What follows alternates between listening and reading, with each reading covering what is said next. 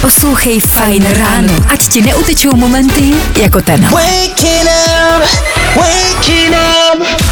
Tři věci, které víme dneska a nevěděli jsme před víkendem. One, two, three. Do Černobylu se dostali novináři, poprvé od toho, co tam byli rusové a zjistilo se, že si tam kluci dělali zákopy, lezli všude možně, kde neměli a je tady jistá teorie, že od teďka mají třeba tak rok života.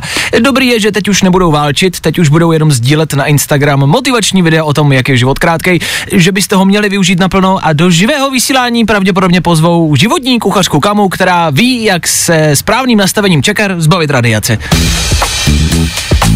Slovensko údajně jedná s Ukrajinou o dodávce samohybných houfnic Zuzana. Nevím, jestli zrovna samohybný prostitutky pomůžou válce, ale budíš. Lékaři poprvé objevili mikroplasty hluboko v lidských plicích. A vidíte, tady furt někdo s kouřením, že by děti neměly kouřit, to jde evidentně stranou. Plasty v plicích jsou podle mě horší.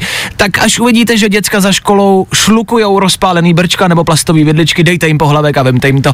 A nebo možná naopak, chceš hulit, tak mi tady na místě vykuř 20 plastových talířků najednou a pak se můžeme bavit. Yeah! Tři věci, které víme dneska a nevěděli jsme před víkendem.